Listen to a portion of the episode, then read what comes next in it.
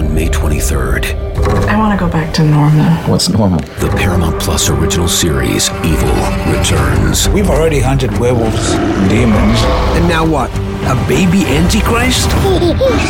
Okie dokie. Prepare yourself You will not beat us. for the end. I have visions of hell. Make it stop, make it shut up. You're not gonna survive this. Evil, the final season, streaming May 23rd, only on Paramount Plus.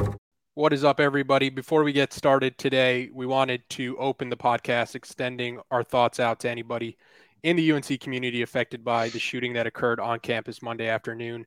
If you're listening to this pro- podcast, it, it probably means that you have some kind of affiliation to the school, whether you're currently there now as a student or you're an alum or you're a parent of somebody that went to Carolina or just a fan.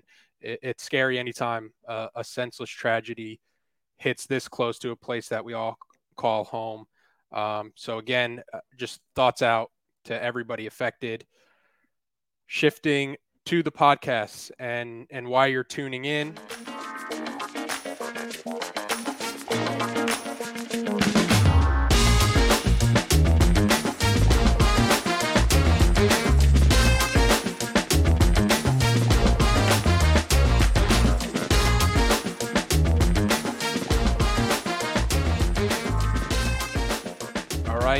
Welcome in to Schoett and Vip, the first episode of a new podcast this football season brought to you by Inside Carolina. Co hosting this, I'm Taylor Vippolis, and I'm joined by my fellow Carolina football letterman and teammate Jeff Schoettmer. Schoettmer, it's great to see you. How are you doing today?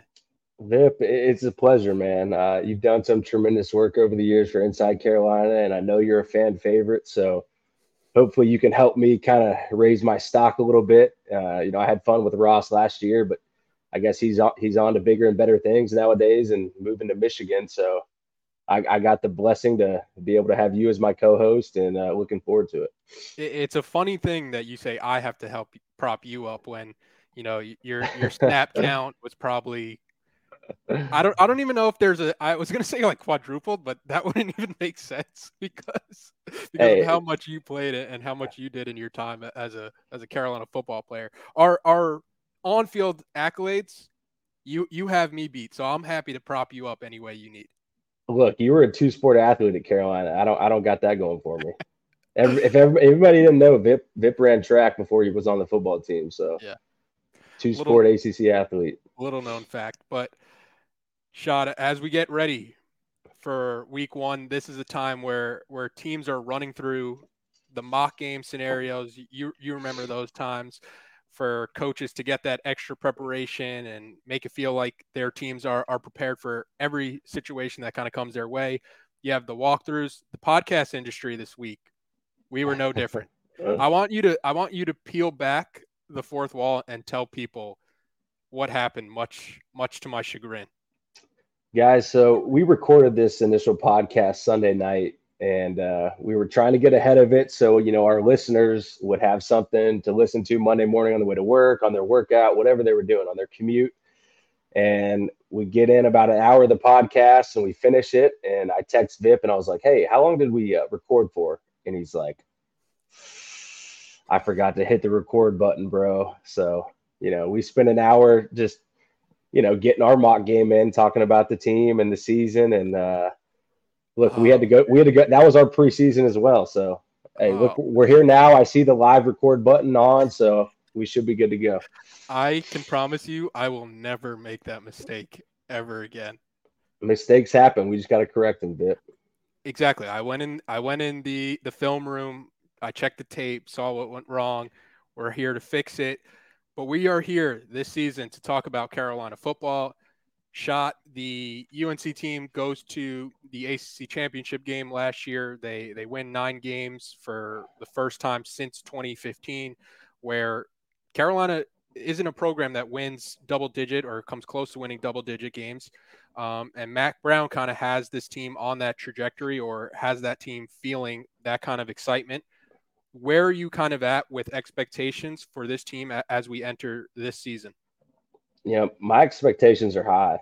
You know, anytime you got the returning ACC Player of the Year, Heisman Heisman caliber quarterback and a potential top two draft pick. I mean, the sky's the limit for this team. Um, am I saying we're going to win the national championship? No, but um, I, I do think we are, you know, one of the three best rosters in the ACC and have a really good chance. And it's up to us as we progress through the season to, you know, get ourselves in that ACC championship game. Yeah, this team's ceiling is their ceiling for a reason. You mentioned him. It's Drake Maye. Carolina, for for the most part, for over a decade now, has been really fortunate with the quarterbacks that have come through Chapel Hill outside of a couple of years, where you go from TJ Yates to Bryn to Queese to Mitch Trubisky. You have a couple of down years with Brandon Harris, um, Nathan Elliott, Chazz Surratt, but then you flip it right back with with Sam Howell, and Sam Howell felt like he was the best quarterback in school history. And then Drake Maye played about two games and, and kind of took over that mantle from him. This team as I mentioned, went to the ACC championship game last year. I thought one of the interesting points that EJ Manuel said on that ACC huddle show was that going to the ACC championship, losing fueled his Florida State team to kind of rebound strong and get back there the next year and kind of finish what they had started. Are you kind of at that level with this team where, for the most part, it, it's ACC championship game appearance or bust? So I really want to say it is, and uh, kind of here's the caveat to that. You know, I think there's a way we could go 11 and one, lose to Clemson, a tight one, you know, in Clemson, and still not make the ACC championship. I don't know all the rules, all the tiebreakers and stuff, and um, would I consider that a bust? Us going 11 and one, losing to Clemson, and you know, not making the ACC championship or whatever. That's not a bust to me. In my opinion, if we don't win 10 regular season games, that's a bust. Um, you know, I, I think bare minimum we should be 10 and 2 and uh, hopefully the the cards, you know, fall how they may and we, we are in the ACC championship, but um, you know, I, I think our roster is too talented and, and for us to have another generational quarterback at the helm, like we gotta win double digit games. And and uh, obviously Florida State and Clemson are talented rosters, but um, if we can find a way to sneak in the ACC championship game, you know, who knows what can happen. Yeah, to me, it feels like there's a clear pecking order in the ACC where the the top two spots, it's some order of Clemson, Florida State, Florida State, Clemson, and then Carolina, for the most part, seems to have that that third spot going into this season with expectations solidified. So I I do think in, in your caveat, if if Carolina misses out on going to the ACC championship game because they're 11 and one, and that one loss is to Clemson that's something that I think most fans could stomach and, and realize that the breaks just didn't go their way. And you kind of have to change your expectations on the fly. Where, like last year, people are saying, if UNC, if you told somebody before the season, would you sign up for nine wins? Most fans would say yes. But those expectations change pretty quickly when you see that you have the best quarterback in the NCAA, if not the best quarterback, the second best quarterback in the NCAA. And when you, are sitting at nine and one, finishing with nine wins still um, feels like you you left a lot on the table. But when when you're looking at this team, you mentioned you think it would be a disappointment if they don't win 10 games. For your season predictions, where would you kind of have this team's floor and where would you kind of have this team's ceiling? Well, well, now that we're recording this on Tuesday of game week and Tez Walker is still out, you know, NCAA has not made a ruling uh, or I guess they haven't countered our counter to see if he can play. You know, I'm without him, that's a huge loss. He's a true number one ACC, you know, Biletnikoff type guy, and uh, without him, he kind of the rest of the guys are going to have to pick up the slack. So without if Tez Walker doesn't play the season, I'd put our floor at eight and four. I, I still predict we're going to go ten and two. Um, honestly, my prediction is Tez Walker is going to get ruled eligible to play. They're going to fly him on a private jet Friday night from Chapel Hill to Charlotte. He's going to walk in with this robe on into the team meeting room, led by the strength coach AJ Blue and and Simon and Dean and all those guys are going to be playing rap music. The lights are going to be flickering, and Coach Brown's going to announce that Tez is playing. So if that happens, look out, South Carolina. The closer we get to game day, if the NCAA rules him eligible, the more it serves as a rallying cry for the team and, and fueling sure. them as motivation. So if if you're telling me Tez Walker gets gets cleared Saturday morning, I'm taking that every time because of uh, the momentum that kind of comes. But you mentioned it, like what what is the NCAA doing? It's it's almost like there's no sense of urgency, and we're recording this right before seven o'clock on Tuesday um, night. It's it's like they don't even know that Carolina has a game on Saturday, and they're like, "We'll just get to this when we get to this." For an organization that claims to have the best interest of, of their student athletes in mind. It, I completely agree. It's like they're still on summer vacation. Like at least come out and say, no, Tez Walker is not playing. You know, because we we gave a counter to them ruling him ineligible. So at least acknowledge that. That's just common courtesy. What do I know? But anyway. Yeah, and I, I feel for Tez because he's practicing with this level of uncertainty for something that is seemingly out of his control. The rules change after he enrolls there, and he's practicing not knowing if what all the work he's putting in is for naught. And uh, you know, I, I just feel for him when that's something that it's a situation completely out of out of his control right now. But when for this Carolina team this year, we kind of mentioned where where their floor is, where their ceiling could be. When you're looking at the offense, where would you have Carolina's best offensive unit heading into 2023? Well, the common person that knows nothing about Carolina football other than Drake Maye, they would obviously say quarterback's the strongest position. But, you know, since Drake's only one guy and we really have unproven backups behind him, I'm going to go with the tight end unit. Um, look, Kamari Morales has the most touchdowns by a tight end in Carolina history. He's returning for his fifth year. Bryson Nesbit, who was this rising superstar last year, this dynamic pass catcher, you know, that everyone thought he was going to be uh, all ACC this year, he's back. And then and then the, the story of the offseason is John Copenhaver.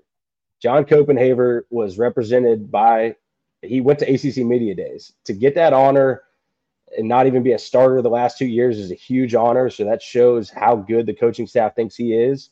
You know, those three really complement each other. You know, Kamari's kind of the can do it all. Bryson's more of the pass catcher, the the true you know 2023 hybrid that you can flex out wide and become a mismatch in the passing game. And Copenhaver, from from everything I've heard from the staff, is he does it all. He's tough as hell. He blocks really well. He's smart. He can he can catch and run after the catch. You know, so those three guys are all could all start damn near anywhere in the ACC, and we got three guys that could potentially be in the you know postseason All ACC team. So I, am gonna have to give it to tight ends as our strongest unit.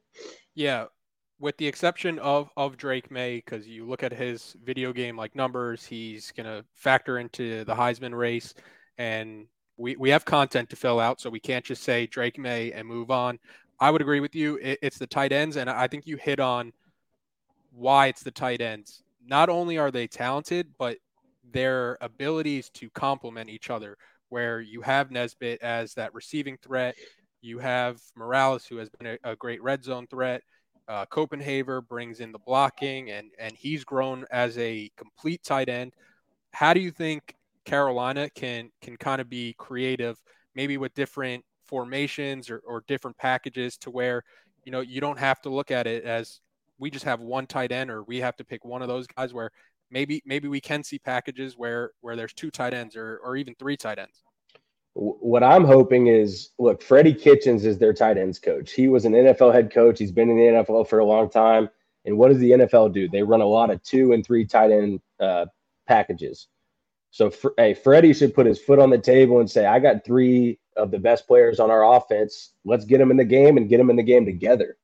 Um, obviously, you know, we can put all three of them in the game and flex out Bryson Nesbit out wide into a receiver in a receiver stance, and this little cornerback's going to have to go cover six six Bryson, who runs as well as most receivers. You know, look, we can you know put them all in the run game and and and play smash mouth football with with Hampton and British Brooks back there. Like, there's so many things we can do, and I want our offensive staff to get creative. You know, um, look, I'm excited to see it unfold on Saturday, and I would be disappointed if we don't see at least two tight ends in the game, fifty percent of the snaps. That's that's what I think. Yeah, that that would be a good benchmark, I think, and, and that was one of the critiques of um, when Phil Longo was the offensive coordinator, a, a lack of creativity and I think you've seen more of that, or the talks have been about more of that, where you have multiple packages for multiple tight ends. Um, they're they're trying different things out, where they're they're moving the pocket and and shifting Drake Maye around, and not just making him a, a stationary target to try to cut back on some of those sack numbers. Also on the depth chart, you, you see somebody like George Pettaway listed as a slot receiver in addition to um, him at tailback, where it's like he is such a good athlete. There has to be ways that Carolina can maximize his talent, and that kind of that kind of leads me to the question mark of, of the offense. If the tight ends are the strongest part for this team, where would you have the biggest question?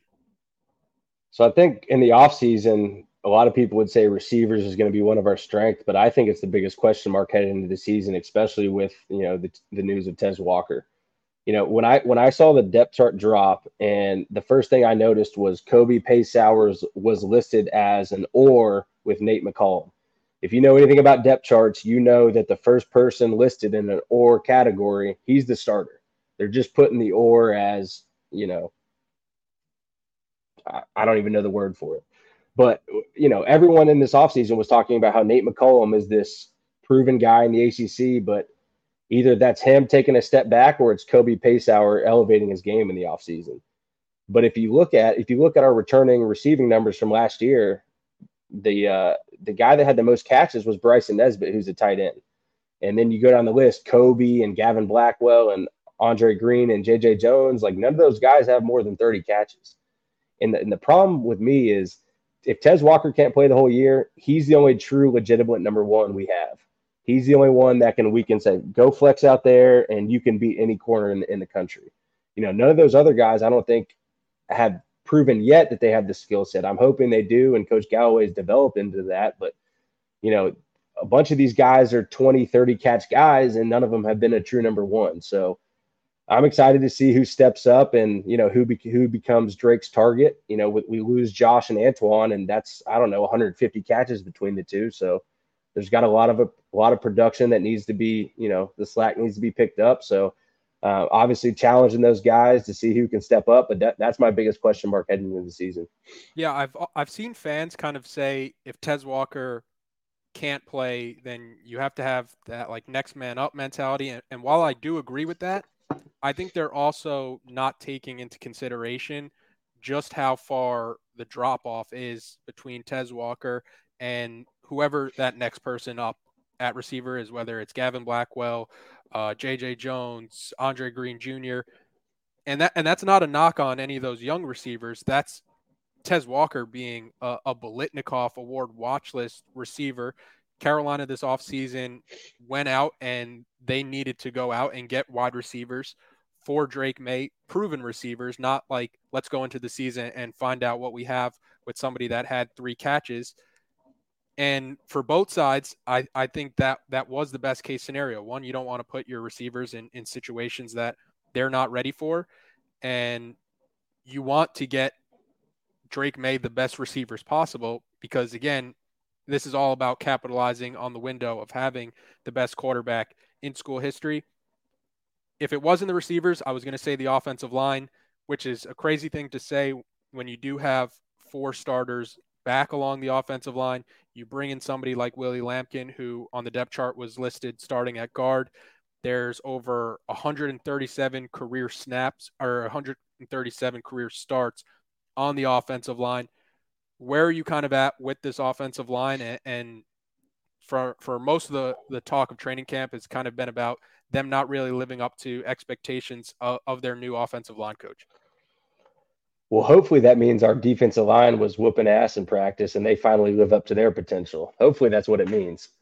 um, but you know what? You can't substitute uh, game reps as an offensive lineman, you know, and, and, that's the first number that jumps out to me with our guys is I think every every one of the starting five is is either a senior or they're a graduate student. So, you know, they've experienced a lot of football you know, Corey Gaynor, who's our center, who makes all the calls and checks and is right in the middle. You know, I think it's his seventh year of college football.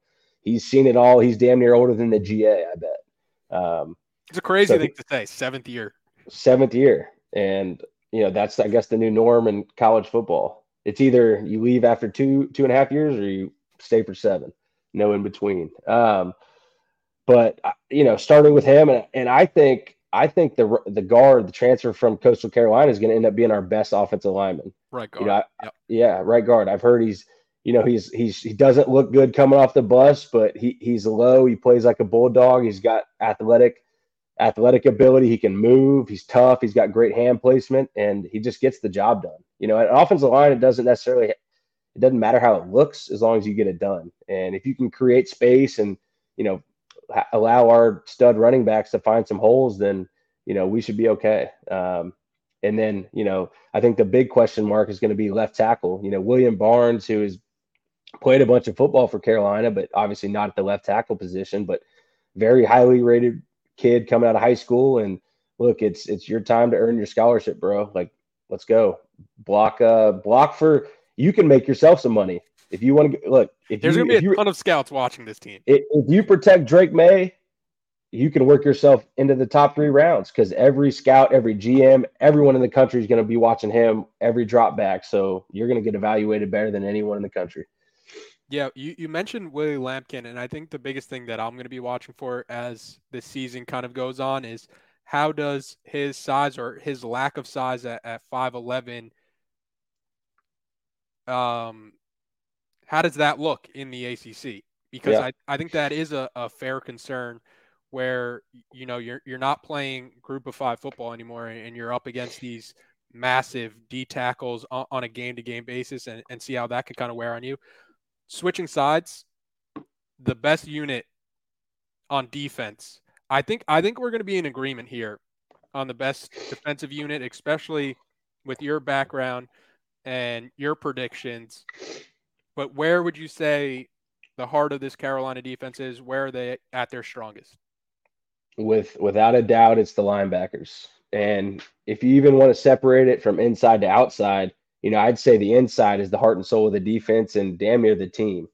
You know, Power Echols and Cedric Gray are everything you you want in, in your modern day college linebackers. Uh, they're tough. They can blitz. They can tackle. They can cover. They're leaders. They they practice hard. They rally the guys around them. I mean, they're I can't say enough good things. And I'm gonna rehash what I said this time last year about Power or uh, Cedric Gray about him being All ACC after you know after last year. And look what he did. He went first team All ACC, led the conference in tackles, All American, projected top two round pick. So I think uh, shots of lock was pretty good last year. Um, and I haven't even gotten into our outside backers, which are Kaimon Rucker and Amari Gainer.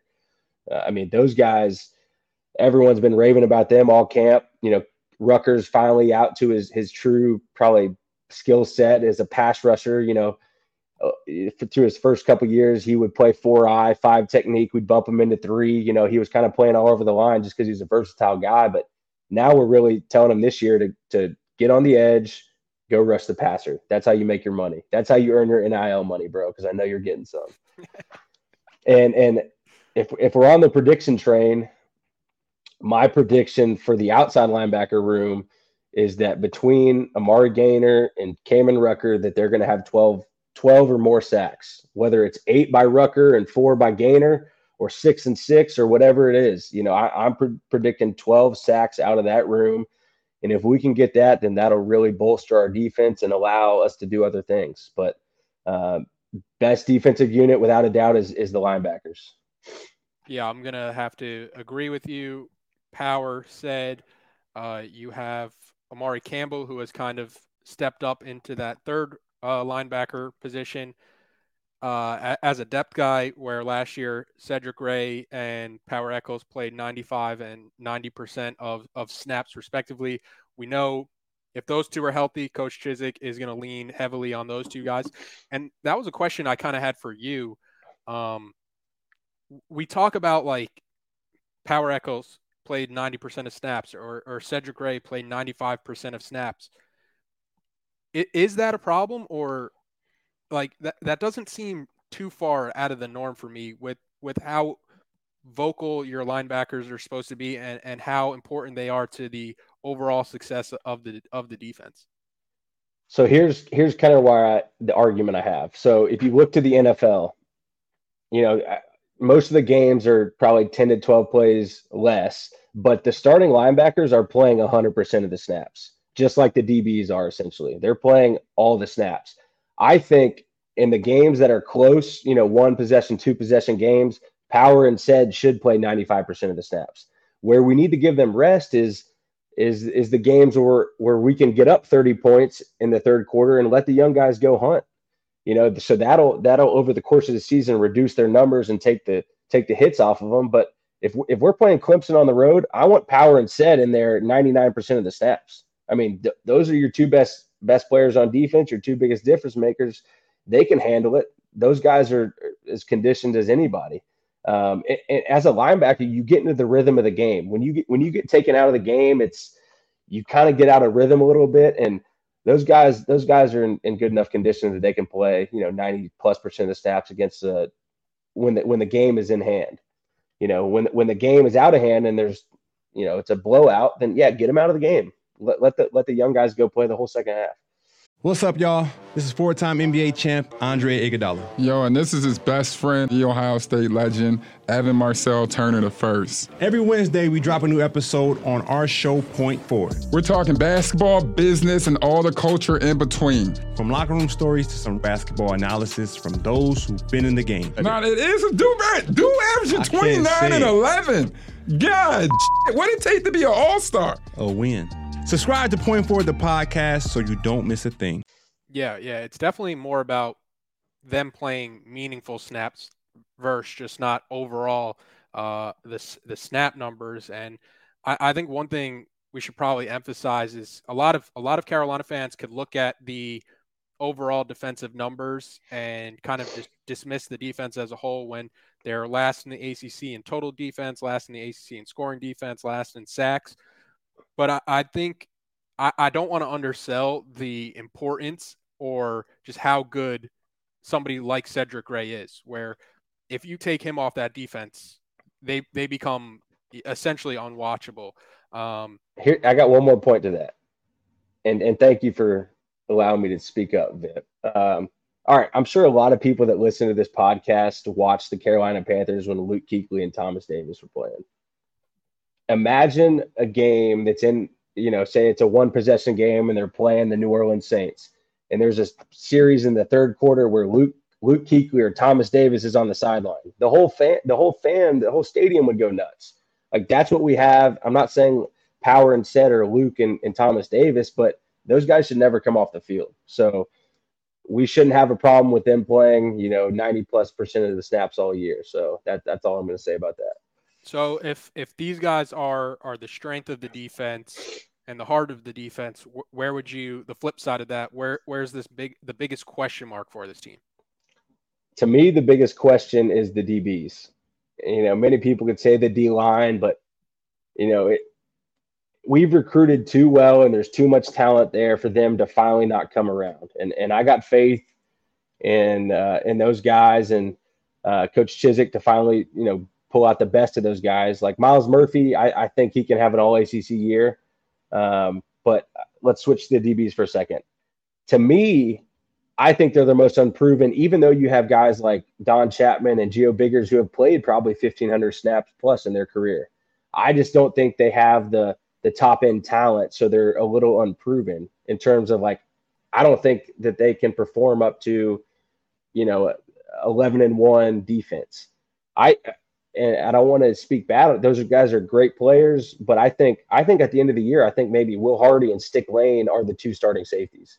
You know, after the first depth chart, I think you know Ch- Chapman and Biggers were listed as the starters, but I think as the year goes on, I think we might see Hardy and Stick Lane kind of outplay them. Um, and then obviously you switch over to the cornerback position. I think Alijah Huzzie. I mean, he's he had 30 career starts at his old school, so he's he's proven and he's got a little chip on his shoulder, you know, coming from FCS to FBS. But the other cornerback, Marcus Allen, has only started two times in his career. So uh, that's you know to to be in the ACC and us to you know win the ACC championship, and that's what we're expecting. Like that's that's a tough ask, and so that's why I'm just saying they're they're unproven. You know, the two safeties and, and one of the cornerback positions that I'm like, you know, I, I think our strength is the D line and the linebackers. If you talk to anybody around the Carolina football program, one of the first names they'll they'll mention from this offseason um, has been Alijah Huzzie, and he's he's a name that they think that all Carolina fans should know coming uh, up a level and hopefully being that number one true shutdown corner that that Carolina seemingly hasn't had in quite some time. Um, trying to think back the, the last time they had a true number one type corner, it would probably be when MJ Stewart. Yeah, MJ, MJ, and and he played a lot of nickelback that year. Even so, Dez, even Dez, I, I, yeah. I, don't I don't know if Carolina's had one cornerback, let alone two that that kind of rivaled uh, Des Lawrence and uh, MJ Stewart. Uh, for me, I'll play devil's advocate. It's the defensive line. Uh, they have 16 sacks in the regular season last year, dead last by a, a considerable margin, uh, almost an unfathomable um, uh, number of, of, sacks to get over the course of a regular season. They bring in uh, Ted Monachino from the NFL, and he has a ton of experience working with some of the best NFL pass rushers. You mentioned it; they they've recruited too well along the defensive line, where it's like either these players we completely missed the mark on, on evaluation, which is seemingly hard to do because it's not like we were you know recruiting against group of five schools we're recruiting with clemson alabama georgia's like not i don't think all those schools missed that much on the evaluations. So it's like at at this point, the D line has to perform, and if that D line can be good, it kind of takes off some of that pressure off the secondary, where where you do have um, maybe maybe not the the strength that you do recruiting ranking wise that you do have along the defensive line, but when you when you have people first guys off the bus, guys like Des Evans, uh, Myles Murphy, javari. Jahvaree Ritzie. Kevin like, Hester looks like yeah. an NFL three technique. I mean, you Travis Shaw. Fox, you get Tomari Fox. Tomari back. Fox. Yeah, yeah. So for me, it, this is the time that the defensive line kind of has to um, step up. But w- when we're we're talking about Carolina football, the the fans, every fan rightfully is worried about that defense. They they see the numbers last year. They see that we've had two defensive coordinators in uh, a, f- a few seasons since Mack Brown has been back. They're they're changing out position coaches. They're bringing in analysts. Why should the the Carolina fan, as we get ready for the South Carolina game on Saturday, be optimistic around this defense? Yeah, I think it starts with obviously we talked about it, how well we've recruited on the D line. Like it's time for them to finally show up if you look at Clemson for the last 10 years, how many D linemen have they had that have gone to the NFL and been successful? That number compared to how many linebackers they've had go to the NFL is insane. Like it's all the D linemen and none of the linebackers. So it shows how big of an impact these D linemen can have on the game. You know, they are so close to the quarterback, you know, they can affect the pass game and the run game almost more than anyone in college football. I mean, they can more than anyone on the defense, obviously, but I think behind quarterback, they're the number one most important thing that you need to have in college football. So I think if we can harness their talent and get them going, that's a huge win for us. I mean, we already have two proven commodities at linebacker. You don't have to worry about those guys. Those are plug and play. Just go do your thing. Don't mess it up. And they're all ACC selections. And then obviously, I said the, the secondary, I think, is the biggest question mark, but I think there's more cohesiveness in that unit. Um, you know, Jason Jones reunites with Charlton Warren. They were both together at at Indiana, so hopefully they can clean up some of the mental errors that we had last year. But um, you know, I, I was looking at TCU last year. They went to the national championship game and they averaged their defense averaged about 25 points a game. You know, if our if our defense can get to that level, you know, drop five or six points a game, you know, put us in top 50, 60 in the country then we should win 10 plus 10 games minimum. You know, obviously, you know, let up 25 a game. I'm expecting our offense to score 35 a game. We get some a lot more, you know, turnovers and we get sacks. You know, our defense can look pretty good. When when you were on the Carolina defense going into the 2015 season, the the 2014 season, defensively awful, horrific, awful. awful. I don't want to throw anybody under the bus, but there was a lot of miscommunication. Yeah, it, just it just was not good. Um, any any sense of, of the imagination that defense was not good. What was it like for you going into the 2015 season where you knew you were paired with an offense that could roll out of bed and, and score 40 and 50 points, and that for the team to have success, it was really on the defense and getting those timely kind of stops. And here's the good part for us in that year. We knew our offense was going to score. So when our offense, all we have to do is get a couple of stops and turnovers. Our offense scores; they're up fourteen to nothing. So what is the what does the opposing offense have to do? Well, they have to throw the ball. So what we were really good at that year was playing pass defense. All week in practice, we would do pattern matching and and all these different pass concepts where we were really good. We knew exactly where to be in the pass game. I think we had 15 plus interceptions that year, which was top 10 in the country. We played, you know, timely defense. We situational awareness. We were good. We got turnovers. Uh, we were a good second half defense. So I mean, granted, we weren't good against the run, but like the things that we were good at, we were really good at. And I think that's kind of what our defense has to the mantra they have to adopt this year is they weren't good at anything last year. They didn't hang their hat on turnovers. They didn't hang their hat on rush defense, pass defense. All of it was garbage. So I think to, to, to take the baby steps to get better as a defense is find two or three things that you're going to be really good at, whether that's pass rushing, run defense, pass defense. Like you got to excel in something. And that's what I'm hoping our, our, our, our team and our de- defensive staff kind of figures out and channels because you know, we were just average to below average to the worst in the country at every category. So that's got to get fixed.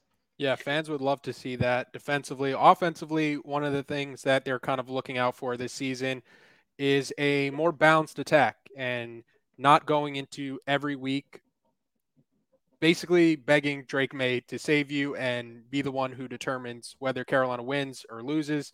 They bring in a new offensive coordinator, Chip Lindsey, Randy Clement comes, and the talk this offseason has been about having more of an emphasis running the ball. It's it's one thing to run the ball when you want to run the ball, but when the other team knows you're going to run the ball, you still have to be able to run the ball. And I think that's why Carolina has really struggled in the red zone, and they're looking to clean that up last season. What do you think that run game looks like, especially when you look at uh, a very crowded backfield with British Brooks, um, George Pettaway, uh, Omari, Hampton, Hampton, Elijah Green, Caleb Hood. Caleb like, Hood. There, there are a ton of names. And how do you kind of see this shaking out? So I think the two, I mean, obviously the depth chart's been released, but the two most talented and proven guys are British and, and Hampton. You know, I think those guys, it's going to be the one two punch. And obviously, we have, you know, Caleb and Elijah who have played really well for us at times who can come in and spell those guys, you know, when needed. But I think Brooks and Hampton deserve most of the carries. And what I want to see is us consistently run the ball well more in terms of, you know, last year we would we would have runs of one, two, four, minus one, and then we'd pop a 50 yarder. And so that skews the average.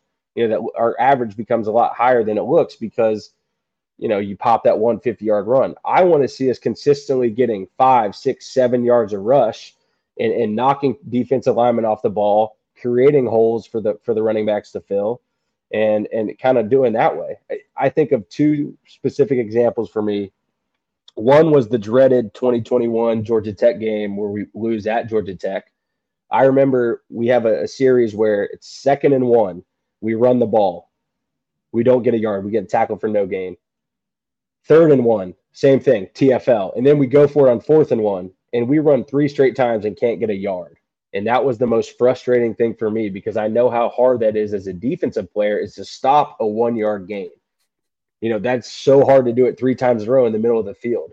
And that was a product of our play calling, our offensive line, just so much issues. And so what I want to see is instead of the trunk plays, which are great, I want to see us consistently being able to line up in 12 personnel or 11 personnel, run inside zone, three straight plays, and get five, six, seven yards a pop. Yeah, I, I think that's something a lot of people want to see that that element of toughness and being able to run the ball when everybody knows you're going to run the ball and having the confidence in your guys to get two yards, three yards um, consistently when you need it. And, and that should help um, Carolina close out games and, and, kind of put teams away with that separation and with having a quarterback and with having the playmakers that Carolina does have. But to, to close out the podcast, I want to shift our focus to this Saturday. We're playing South Carolina in Bank of America Stadium in Charlotte. I want you to put your coach hat on for a second. Tez Walker, we, we still don't have an update on him. How would you handle the Tez Walker situation as you go into game week? Since he he's still been running with the ones with the hope that the the NCAA rules on his side with his appeal. So kind of how a college practice works is, you know, there's indie periods, there's seven on periods, and then there's like the scout team periods once you get into the game week. I think we should allow Tez. Obviously, he's going to do indie drills with the receivers. I'd allow him to get some seven on reps, but once the team period comes around where they're you know running plays against the scouts, that he's not in there. You know, it's Tuesday of game week. He's not eligible, so let's not waste our time with him.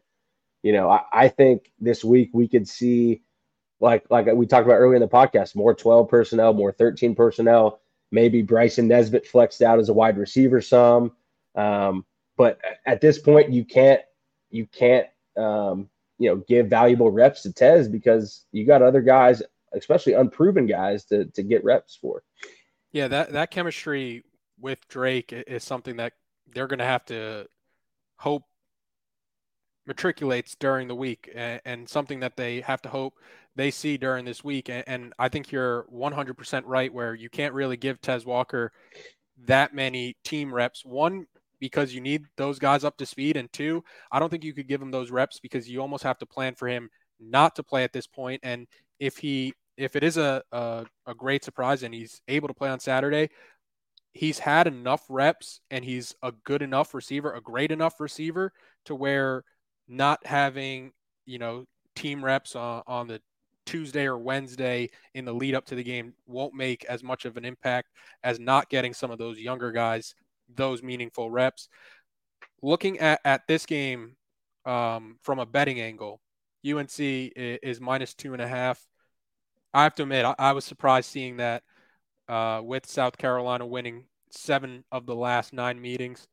How much stock would you put into the last two times these teams played where South Carolina wins the Mayo Bowl by 17 as an 11 point underdog and and just ran Carolina off the field? I think uh, Coach Brown and Coach Beamer put more stock into that game than the players. I think the roster has had a lot of turnover. You know, South Carolina started a Wildcat quarterback who's I think now a receiver, and Drake wasn't starting. But I think it's Coach Brown has vengeance out to get Coach Beamer because that was you know his first season as a head coach, and and he embarrassed him in the bowl game when they're big underdogs. But um, you know, I, I, think this game is more about um, you know Drake leading his team. You know, coming. You know, obviously he came back, he had to, but he's playing in his hometown in front of his family for the flagship school in the state in Charlotte against a huge SEC opponent and and this is this is everything the Maye family and Drake dreamed of since he was 4 years old. You know, this is like you couldn't write a better script to start a season. Um, and then hopefully we finish it in Charlotte as well. But I mean, this is a this is the Drake Maye show, and it's going to be the Drake Maye show all year. And uh, you know, look, if, if Tez Walker plays, I think UNC is going to win the game. Uh, so that's that's kind of my prediction. And you heard my prediction earlier in the podcast where I think Tez is going to, you know, get cleared, and we're going to be uh, gun guns blazing. But we'll see. Yeah, my my biggest worry with this game, if, if I had to if I had to predict this game, and fans will hear it probably more in depth on, on the roundtable prediction show that Inside Carolina does. Um, but I'm basically I'm basically in the camp where I have to see the Carolina defense be good before I can believe that they're actually good. And I know South Carolina only returns 10 starters this year and I I don't think Spencer Rattler is a great quarterback, but he he's he was a good enough quarterback last year to finish the season with a, a win versus number 5 Tennessee. Then they go on the road at Clemson and beat number 7 or they go on the road to Clemson and beat number 7 Clemson and then in the bowl game against Notre Dame, they go toe to toe and get in a shootout and lose by by one score. But with what South Carolina has, I, I do think they have enough pieces. They have a good coaching staff. They have the the advantage of being in those big games where you're looking around for for Carolina's signature win, and you know there there isn't uh, beating a number seven team, there isn't beating a five team, let alone doing that in in back to back weeks. Uh, but playing devil's advocate to myself, Carolina has Drake Maye, and when you have Drake Maye, it feels like you're going to be in every game.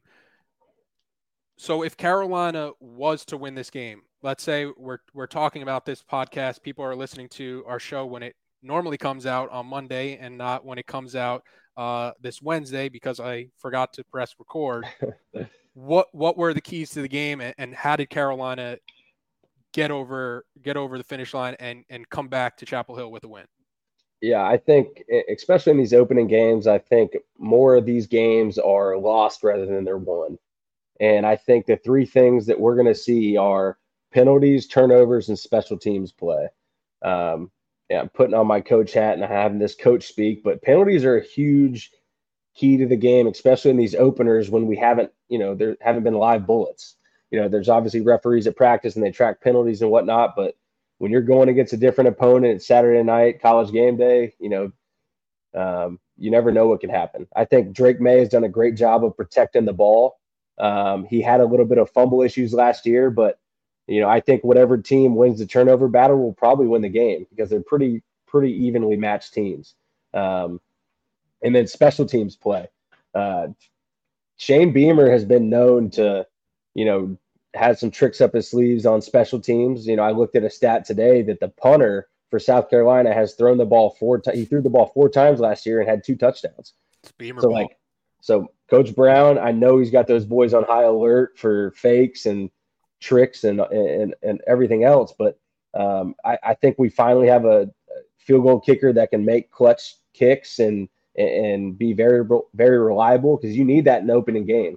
Um, you know, Ryan Coe was 19 to 23 at Cincinnati, played in the college playoff, played some big time football. So I, I got faith in that guy.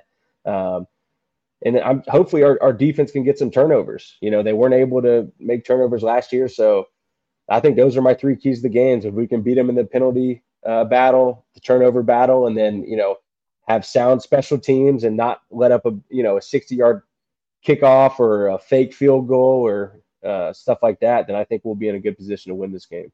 Yeah, special teams is such a, a, a forgotten phase of football to just the the average fan. Um, not only with with the the four teams, but but your kicking game. When we played we we saw some not good kickers. Um, when you coached, we we saw some not good kickers. Carolina has kind of had either a, a really reliable kicker or somebody that you can't really count on. So when we had somebody like Nick Weiler, you know how how beneficial do you think that was to our overall team success and that mindset of like, hey, if this guy's out on the field, like we don't have to worry about it. Uh, absolutely. Shout out to Nick Weiler, Tomahawk Chop. We appreciate you, brother. Still, Casey still has never still has never bought a drink in Tallahassee or or in uh Gainesville. Yeah, I mean, he's a legend. Nick, Nick's a legend. I mean, Casey Barth before that, Connor Barth. I mean, we've had a, a bunch of good kickers, but uh, I it, it, definitely helps the morale of the team when let's say you know our, our offense drives 80 yards the length of the field and you know for whatever reason we get stopped and we got to we got to kick a field goal on the 10 yard line to come away with points is is just it's a breath of fresh air and and, and the morale is lifted. You know, if, if you're const- constantly worrying about if our kicker can make a 35 yarder consistently, then that's no good because then you're constantly having to go for it more and more on fourth down. But I'm a big fan of, I'm a big fan of Coach Brown being aggressive, especially with Drake Maye quarterback of, of when it's fourth and four, let's go for it. Drake's Drake's so valuable with his arm or his legs. He's so tall, he sees over everybody that I want my ball, I want the ball in the key moments in Drake's hands. I kind of diverted from kicking to Drake on fourth down, but um, anyway, go ahead, yeah, take the yeah, floor. I, I think I think you hit on it perfectly.